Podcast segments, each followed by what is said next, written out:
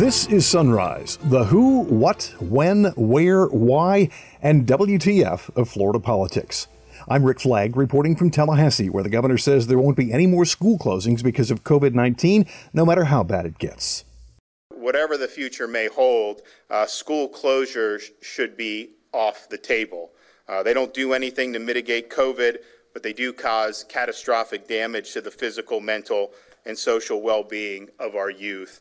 Uh, let's not re- repeat any mistakes of the past. Ron DeSantis says keeping kids out of school does more harm to them than COVID does. He's also claiming credit for the return of high school football. Fall sports resumed here in the state of Florida and all 67 counties. That would not have happened uh, without the state's backing. The only thing missing from the governor's press conference was the big banner in the background saying, Mission accomplished. Unions representing the faculty and grad students at the University of Florida are demanding answers after being ordered back to the classroom next semester. These decisions were not made in the sunshine, and all signs point to backdoor pressure from the governor to project a sense of normalcy as the source. This is eerily similar to a major theme of the Trump reelection campaign. Other universities are also pressuring faculty to teach in person next semester instead of remotely, and the unions want to know who is behind this. But they know and you do too if you were listening about 30 seconds ago. Today on Sunrise In Depth, you'll hear about a new study from Congress that says Florida has a lot at stake in the fight against global warming. It says we could save more than 100,000 lives here in the Sunshine State by going back to the goals of the Paris Agreement. You know, the one that was overturned by Donald Trump. Simply put, for the last four years, the Trump administration has been playing this game of chicken with Mother Nature. That's been the approach. We'll also have your calendar of political events and check in with a couple of Florida men who lost their jobs as battalion chiefs after female firefighters accused them of sexual harassment. And now the top stories on Sunrise for Wednesday, October 21st. It was on this day in 1797 that the U.S. Navy frigate Constitution was launched in Boston Harbor. Old Ironsides is the oldest commissioned naval vessel still afloat, thanks in part to some North Florida timber. The live oak that was used in the last rebuild of the Constitution came from the St. Joe land east of Tallahassee and the swamp forests in Georgia. The health department reports 86 more fatalities and almost 3,700 new cases of COVID 19 in Florida. The total number of cases now exceeds 760,000. The death toll has reached 16,308. Florida may be third in the nation in the number of coronavirus cases, but that did not stop the governor from declaring there will be no more school closings because of COVID. Ron DeSantis says keeping kids out of the classroom does more harm than the virus. Health is a state of physical, mental, and social well being, and not merely the absence of disease or infirmity. And I think as COVID hit, particularly in March, when there was a lot of apprehension and fear, uh, a lot of folks lost sight of that. Um, but when we looked at what was going to go on with our school system this year, uh, we knew that the physical, mental, and social well being of our kids required us to provide them uh, with the option of in person learning. And so in July, uh, I told uh, the commissioner that this was one of the state's top priorities. All private and charter schools needed to be able to open and operate as a matter of right, regardless of, of local uh, rules. And we wanted all 67 counties, their school districts, to offer in-person instruction. Now, we were giving parents a choice to opt for continued distance learning if they wanted to, uh, but we knew that we needed to get kids back in the classroom. And the evidence was abundantly clear then, and it's obviously even more clear now, uh, that, that, schools are not drivers of spreading coronavirus, uh, and schools need to be open. Uh, it is a bad public health policy uh, to have schools closed. And so today, uh, all 67 counties in Florida uh, are open for in person instruction, including Miami Dade County and Broward County. We have more than 60% of students in Florida, 1.8 million, uh, are receiving in person instruction. And we have to face the facts. There was gaps in learning that were uh, that, that, built up over March, April, May, and June. Of course, uh, over the summer, although we did work to get summer instruction available for many many students. Uh, but having the kids back in now in many parts of the state, you're talking about two months that the kids have been back in, and um, and I think that that's something that we can look. And now, pretty much everyone acknowledges that having schools open is the right thing to do. It doesn't matter if it's in Asia, Europe, United States, all across the Sun Belt, all across other parts of our country. Uh, we've seen that having in person instruction is vital and it's something that, that needs to continue. A lot of our charters really led the way, a lot of the private schools because they did not have to deal with political opposition uh, uh, from, from the union. And the union filed lawsuits. They've gotten uh, totally um, uh, dismissed out of hand those, those, those bogus claims. But their goal was to keep kids out of school, and they were wrong. Going forward, whatever the future may hold, uh, school closures should be off the table. Uh, they don't do anything to mitigate COVID, but they do cause catastrophic damage to the physical, mental, and social well being of our youth. Uh, let's not re- repeat any mistakes of the past. The only thing missing was the big mission accomplished sign. But who needs a sign when you have Education Commissioner Richard Corcoran there to sing your praises? Let's stop this discussion is it safe because of COVID and ignore the discussion is it safe not to send them back because of COVID? Which one is more um, to the point to their health and emotional and social well being? Which one's more dangerous? And it's overwhelmingly clear that not having these kids interacting in schools is just overwhelmingly more, and it's an absolute risk. It's there, it's there. COVID, when it comes to these school children, is virtually de minimis or no risk, and we're seeing that from the reopening. What we have done is absolutely special. It is great, and the kids are getting that world class education they deserve, and the best mode that they possibly can. And honestly, Governor, it's uh, hats off to you. It would not happen because it has not happened in other states. Um, what we're seeing here in Florida. So, as far as the reopening goes, I'll say it. Um, it has been an absolute overwhelming success to date. We're still vigilant every day. We're still making sure that we're looking at that data and making good decisions. But, but the children in Florida are getting what they deserve, and that is a world class education. It's not just the primary schools. Florida colleges and universities are also trying to get more students and professors to abandon virtual instruction and return to the classroom. But the University of Florida may have gone a bit overboard. They've told the faculty and the grad assistants they want just as many face to face classes in January as they had before the pandemic. Bobby Mermer with the Graduate Assistants Union says safety is being ignored for political reasons. The UF administration has decided to put political expediency and its bottom line ahead of the health of its workers, students, and our neighbors in the broader Gainesville community by mandating that at least as many face to face classes be offered next semester as were offered this past January. The lives and livelihoods of vulnerable students, workers, and our Gainesville neighbors be damned. Late last month, public universities and colleges across the state simultaneously announced similar reopening mandates. Faculty and students were not part of these decisions, and this sudden urgency came days after governors after the governor's right to party bill that limited local communities from keeping their communities safe by limiting large gatherings was announced. These decision, decisions were not made in the sunshine, and all signs point to backdoor pressure from the governor to project a sense of normalcy as the source. This is eerily similar to a major theme of the Trump reelection campaign a swift full reopening of the economy, and a return to business as usual, despite the fact that such a reckless reopening will delay normalcy even longer and exacerbate the economic crisis and worsen our ability to manage this outbreak. UF long ago abandoned its duties to its workers, students, and Florida taxpayers in favor of artificial rankings and the size of its endowment. This is a predictable result when a public institution adopts a for profit model, and all appointed trustees that are supposed to oversee that institution are millionaires who have no background in education but do make large donations to Florida's political elites. UF isn't the only school hell bent on getting back to normal in spite of the danger. Professor Bob Zoeller says it's pretty much the same at Florida Atlantic University. FAU looks like a clone of what's going on at UF.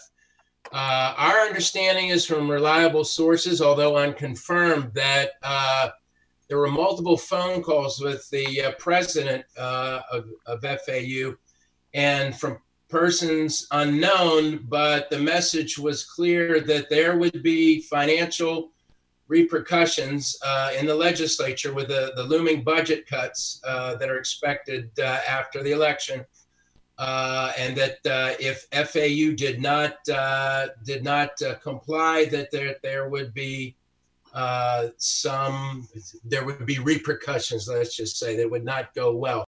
Karen Morian is the president of the United Faculty of Florida. She says professors and grad students want to know where this face to face plan came from and who's driving the train. They're being told that this is coming from the Board of Governors or from the state. Um, and yet we can determine no resolution or any kind of, of vote that was taken at the Board of Governors uh, there have been no meetings uh, on the record about this between any members of the Board of Governors and the presidents and provosts.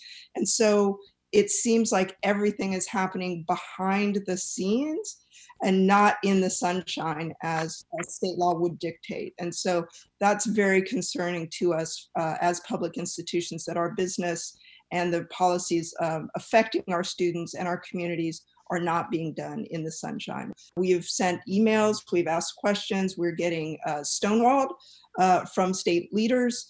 Uh, and so, and what the faculty are getting is that this is a done deal and that it came from the state or the Board of Governors. And so, uh, someone somewhere needs to take responsibility for this and for the consequences to public health that this could cause. Which, of course, brings us back to the governor. Two more tidbits from his latest press conference. Tidbit number one the COVID cocktail administered to the president when he came down with coronavirus will soon be available here in Florida. Many people probably saw that when Donald Trump was infected, they gave him a antibody cocktail from Regen- called Regeneron, and um, you know he seemed to think it worked well. Eli Lilly has also uh, produced uh, a similar antibody cocktail. So the federal government has actually bought and they have ready doses of all of these things. And as soon as either one of them or both get emergency use authorization, they're going to send it most likely, I talked to uh, Secretary Azar, most likely through the states. And so if the state of Florida is getting that, we're ready for it.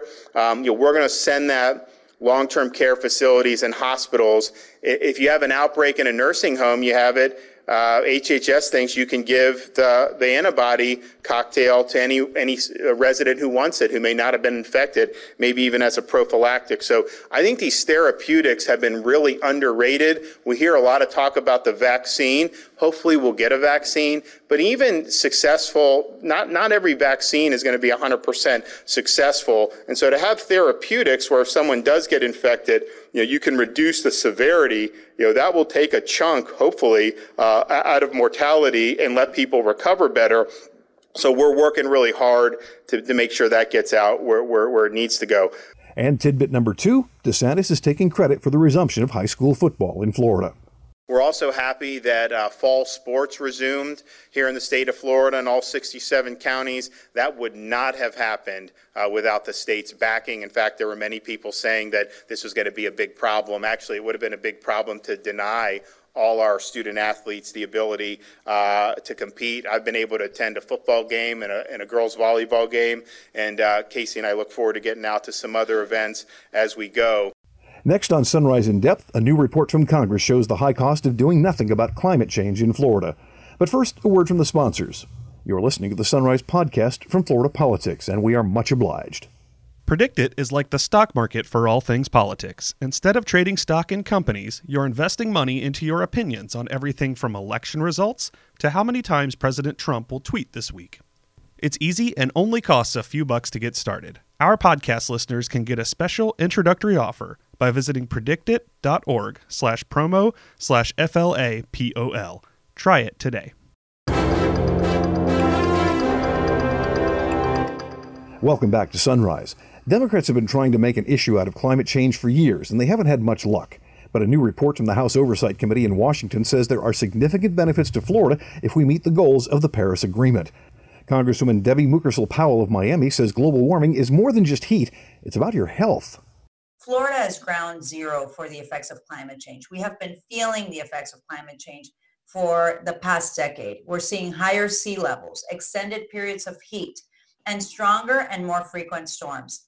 That means that for many Floridians, um, their homes, their communities are becoming unlivable. But one serious aspect of climate change that we don't discuss enough is how This is affecting our healthcare.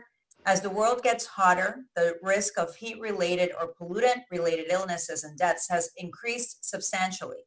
Heat may play a role in spreading, spreading diseases such as the West Nile virus, which we've seen outbreaks in all of South Florida this year by altering mosquitoes' lifespan and behavior. Rising heat is also associated with an increased incidence of antibiotics resistant bacteria. And when pregnant women are exposed to extreme temperature, their fetuses may be at an increased risk of congenital heart defects. These are just a few examples of the health effects that we're seeing. Congresswoman Kathy Castor of Tampa chairs the House Select Committee on the Climate Crisis, and she says this report shows there is a huge payoff if we actually do something. Tackling climate change and health benefits go hand in hand. And what this new report establishes, based upon the work of one of the world's leading experts on health effects of climate change, is that Florida has so much to gain when uh, we tackle climate uh, it says that climate action can help prevent 100,000 deaths in Florida in the coming decades, 40,000 avoided emergency room visits and hospitalizations, 10.2 million avoided lost work days in the state. So the economic value of these health benefits, they predict, will be nearly $750 billion. So, creating a safer environment for workers and for families. And it can help make communities across our state more resilient to extreme heat and flooding as we create jobs and clean energy. Congressman Ted Deutch of Palm Beach County chairs the Climate Solutions Caucus in the House, and he says no one in Florida can afford to ignore climate change anymore. Our state is in trouble. And whether you live on the East Coast or the West Coast, you live in the Panhandle, or if you're right in the middle of our state, climate change doesn't just mean warmer seasons. It means property damage to homes and businesses from sunny day flooding and stronger hurricanes. Uh, and not just along the coast, but inland communities as well. Saltwater intrusion threatens our drinking water and the delicate ecosystem in our state. And it means worsening conditions for our health and the health of our children, which is what this report so powerfully lays out. More polluted air and water, more pollution related illnesses, droughts impacting farms and disrupting our food supplies and so many other devastating impacts. Now, uh, we're still in the middle of a pandemic, and we have seen the impact that that pandemic has had, uh, especially on people with respiratory disease, with lost time at work, hospitalizations, and, and unfortunately deaths. And we're reminded again today uh, with the report that just came out. Now over 760,000 people in Florida who have been infected and over 16,300 people who have lost their lives in Florida to the pandemic, to COVID 19. But the importance of this report found that reducing harmful emissions from the burning of fossil fuels will save lives, reduce hospitalizations, and help the economy, and will make us better prepared for the next pandemic. Despite all of this, the administration has continued to move us backward. The EPA has gutted the Clean Power Act. The administration has taxed states for imposing tougher auto emission standards, weakened methane emission regulations, roll back critical emission regulations.